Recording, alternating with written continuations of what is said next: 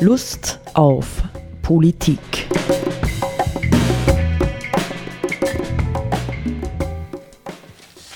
Liebe Hörerinnen und Hörer des Freien Radios Freistadt, Sepp Kiesenhofer und Roland Steidl begrüßen Sie ähm, zu einer neuen Sendung Lust auf Politik.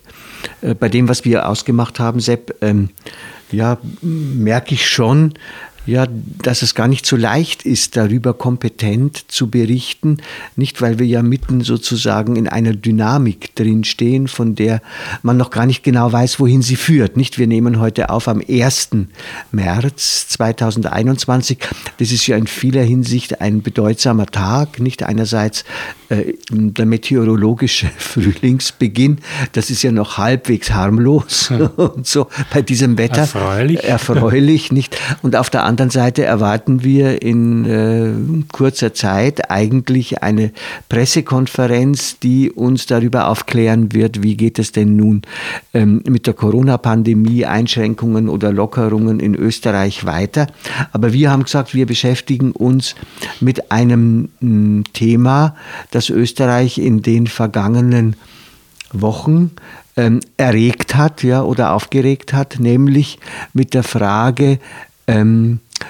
wie kommt es, dass ähm, ein Minister, noch dazu der Finanzminister, von der Wirtschafts- und Korruptionsstaatsanwaltschaft verfolgt wird? Ja, eine Razzia bei ihm stattgefunden hat, Hausdurchsuchung, ohne dass er vorher informiert worden war. Und wie kommt es jetzt, dass äh, die türkise Partei heftig gegen diese Wirtschafts- und Korruptionsstaatsanwaltschaft schießt, fast so, als müsste man sie vernichten, nicht? Also was steckt da dahinter und was ist davon äh, auch demokratiepolitisch unter Umständen relevant, auch für uns darüber zum Nachdenken. Nicht? Wir stehen nicht in einer Situation, wo wir Ergebnisse haben, sondern in einer Situation, wo wir Entwicklungen ja, und Ereignisse beobachten. Sepp, du mhm. kannst ja, bitte ein bisschen einführen. Ja, ich würde nicht sagen, dass man das gar keine Ergebnisse gibt bis jetzt. Es gibt auf jeden Fall bestimmte Fakten, von denen ja der Bundeskanzler bekanntermaßen sagt, dass manche fehlerhaft sind, was ja eigentlich alternative Fakten. das, das heißt, er spricht von fehlerhaften Fakten, was ja eigentlich genau genommen im Grunde Unsinn ist.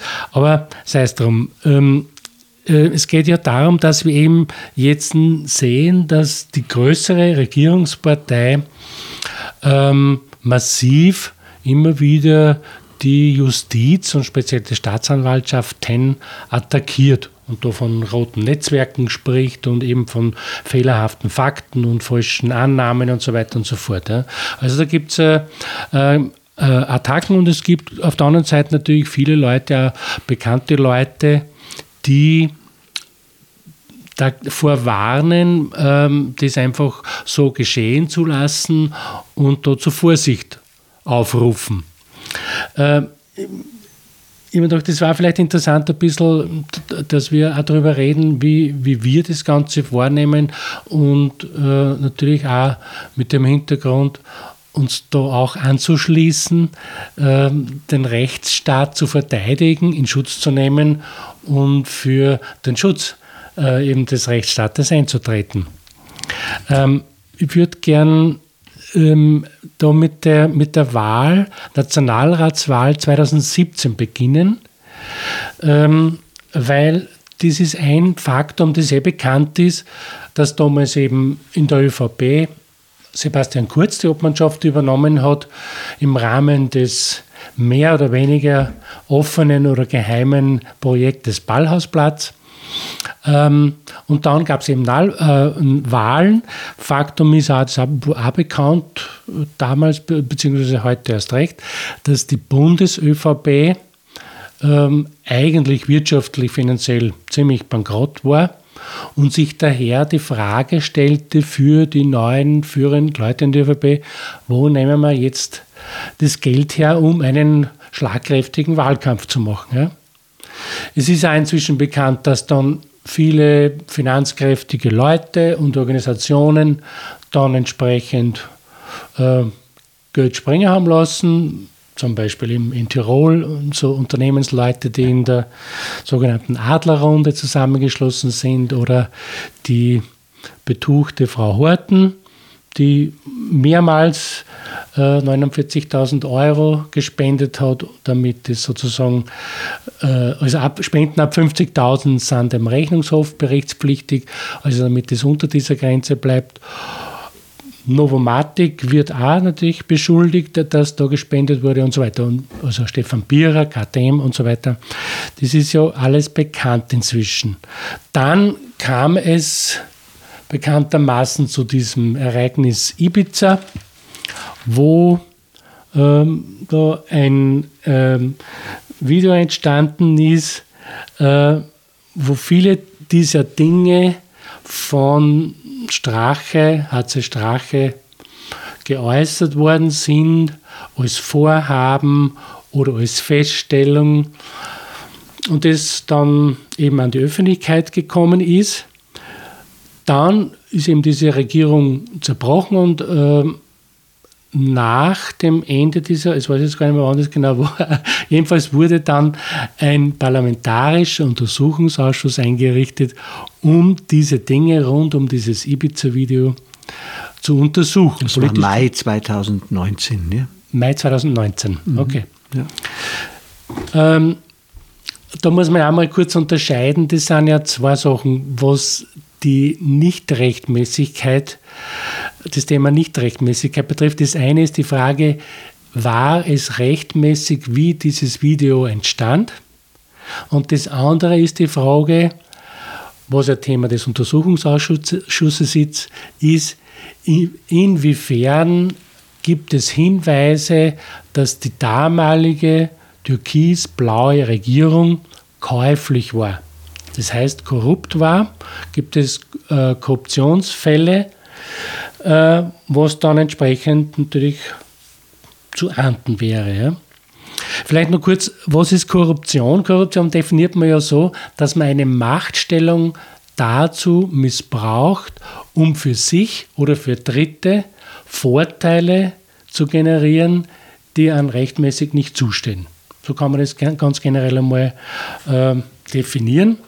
Und jetzt haben wir eben diese, diese Situation, dass, ähm, wie du schon erwähnt hast, ähm, der derzeitige amtierende Finanzminister Blümel ähm, als Beschuldigter in, ein, in einem Verfahren äh, gilt und von der Staatsanwaltschaft, eben wie gesagt, äh, inzwischen einvernommen wurde und vorher hat es eine Hausdurchsuchung gegeben, dass der Sektionschef Bilnacek vorläufig suspendiert ist, Sektionschef im Justizministerium und ähm, dass es auch gegen also bei dem Verfassungsrichter Wolfgang Brandstätter eine Hausdurchsuchung gab, der auch als Beschuldigter in, diesem, in einem Verfahren ähm, gilt. Wobei das unterschiedliche Verfahren sind. Nicht im einen Fall äh, geht es um Novomatic-Themen bei Blümel, nicht und im anderen Fall geht es sozusagen um Informationen, äh, die Theuner bekommen hat betreffend Christoph Chorherr, nicht und seiner Rolle äh, im Blick auf irgendwie diesen, diesen Hotelbau am Heumarkt in, in, in Wien. Nicht? Ja. Also es sind zwei verschiedene Dinge. Was sie eint, sind beides Punkte, wo ähm, eine gewisse Verflechtung und Verfilzung zwischen Politik und ähm, Millionären oder, oder, oder Wirtschaft, oder Wirtschaft halt aufteilt, ja. auf, auf, aufgezeigt wird. Nicht? Ja. ist vielleicht nur, nur ein ähm, Satz, mir fallen ein paar Dinge dazu ein.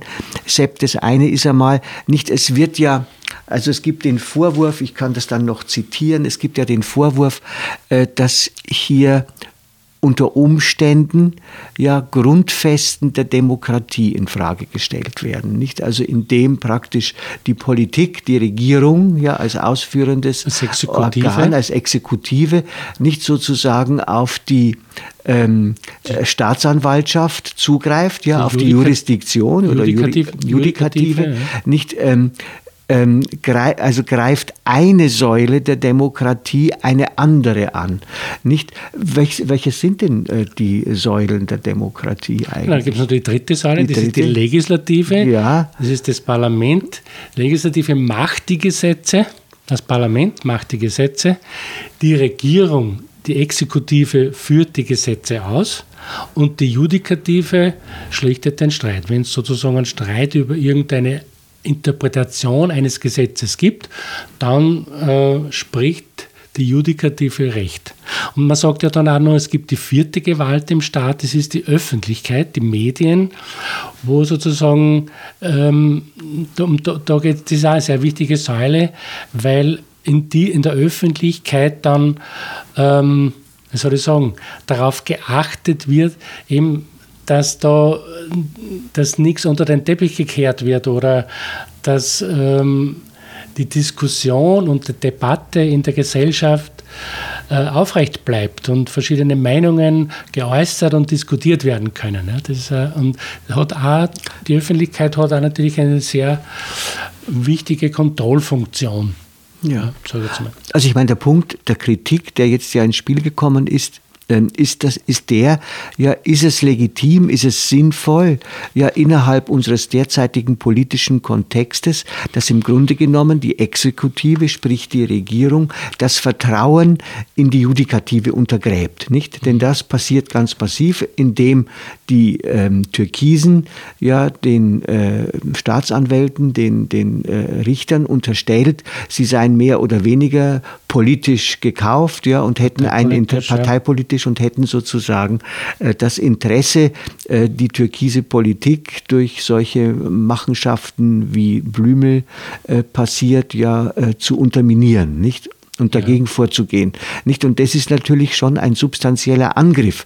Nicht, wenn praktisch, ähm, man könnte es ja durchaus auch vergleichen mit Dingen, die ähm, in Ungarn oder Polen passiert sind, ja, dass man versucht, diese dritte Gewalt äh, gefügig zu machen oder unter Kontrolle zu bringen, wenn man so will, ja, politisch, parteipolitisch, regierungspolitisch unter Kontrolle zu bringen. Ja.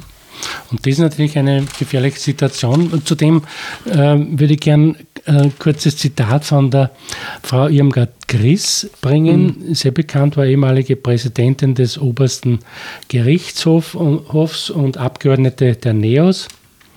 Und sie sagt ähm, in einem Zitat, das im Standard vom 27. 28. Februar veröffentlicht wurde, es gibt einen viel einfacheren Weg, um das von der ÖVP anvisierte Ziel zu erreichen.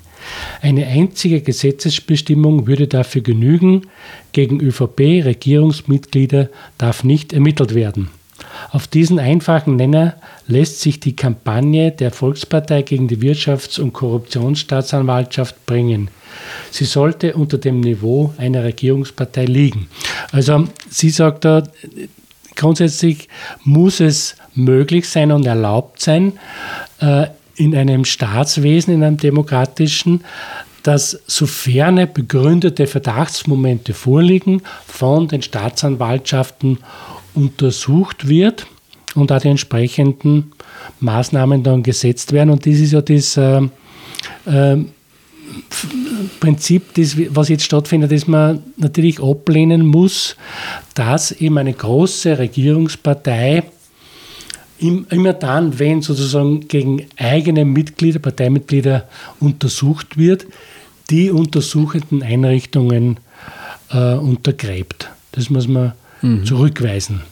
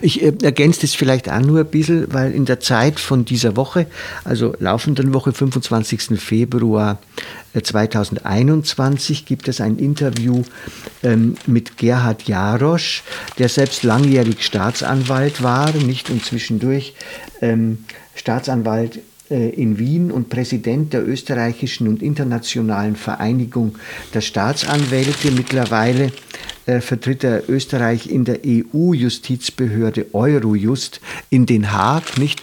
Äh, Überschrift dieses Artikels lautet: äh, Die Gefahr ist riesengroß. Nicht die Regierung attackiert Korruptionsermittler. Der Kanzler unterstellt der Justiz politisch motiviert zu handeln. Staatsanwälte werfen entnervt das Handtuch. Was ist los in Österreichs Justiz? Ähm, und dann eben dieses Gespräch mit Jarosch, wo er äh, unter anderem sagt, nicht auf die Frage der Zeit die Unterstellung von Sebastian Kurz, die äh, Wirtschafts- und Korruptionsstaatsanwaltschaft verfolge im Ermittlungsverfahren gegen Blümel eine politische Agenda, ist an den Haaren herbeigezogen Frage. Und dann sagt Jarosch, ja, dieser wahrscheinlich sehr ehrenwerte äh, Jurist, das ist sogar absoluter Schwachsinn. Es gibt in der gesamten Justiz keine parteipolitischen Netzwerke. Politiker teilen die Welt gerne in parteipolitische Schubladen ein. Sie können sich nicht vorstellen, dass jemand im öffentlichen Bereich, Bereich nicht in eine dieser Schubladen passt. In der Justiz ist es aber die Ausnahme, dass jemand Mitglied in einer Partei ist. Das entspricht nicht unserem Selbstverständnis. Staatsanwälte in Österreich sind auch ausgebildete Richter. Dieses Berufsethos tragen wir in uns.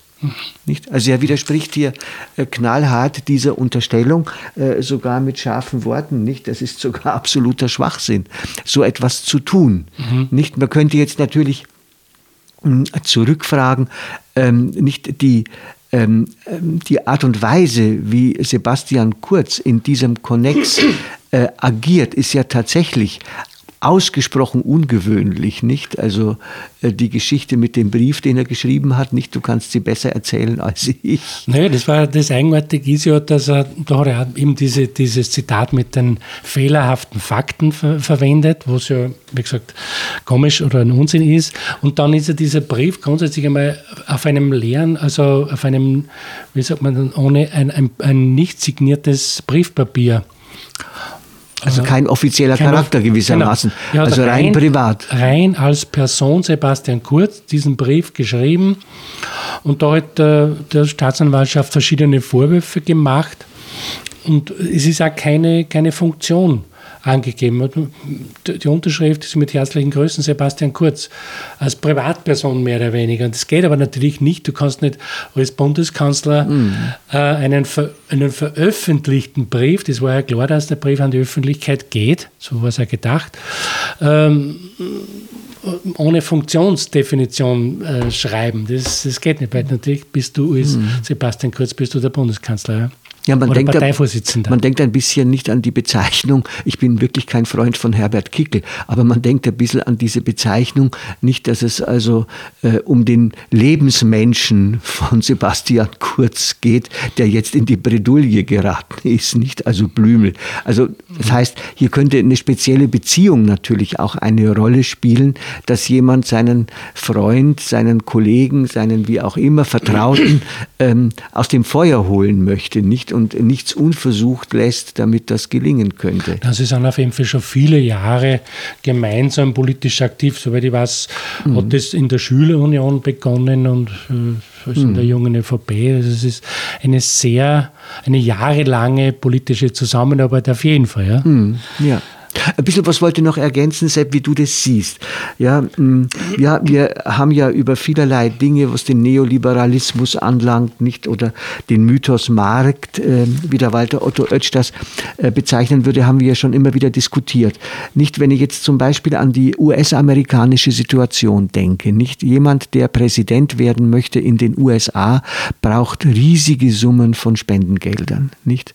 Und natürlich ist es so, dass man vermuten könnte, These, nicht ähm, gar nicht so unähnlich vielleicht wie in unserem Fall, dass wenn sich große Unternehmen zur Unterstützung eines Präsidentschaftskandidaten entschließen, sie natürlich tatsächlich entsprechende sachliche und inhaltliche Erwartungen haben, was der ja ihnen zuliebe und zugute umzusetzen hätte.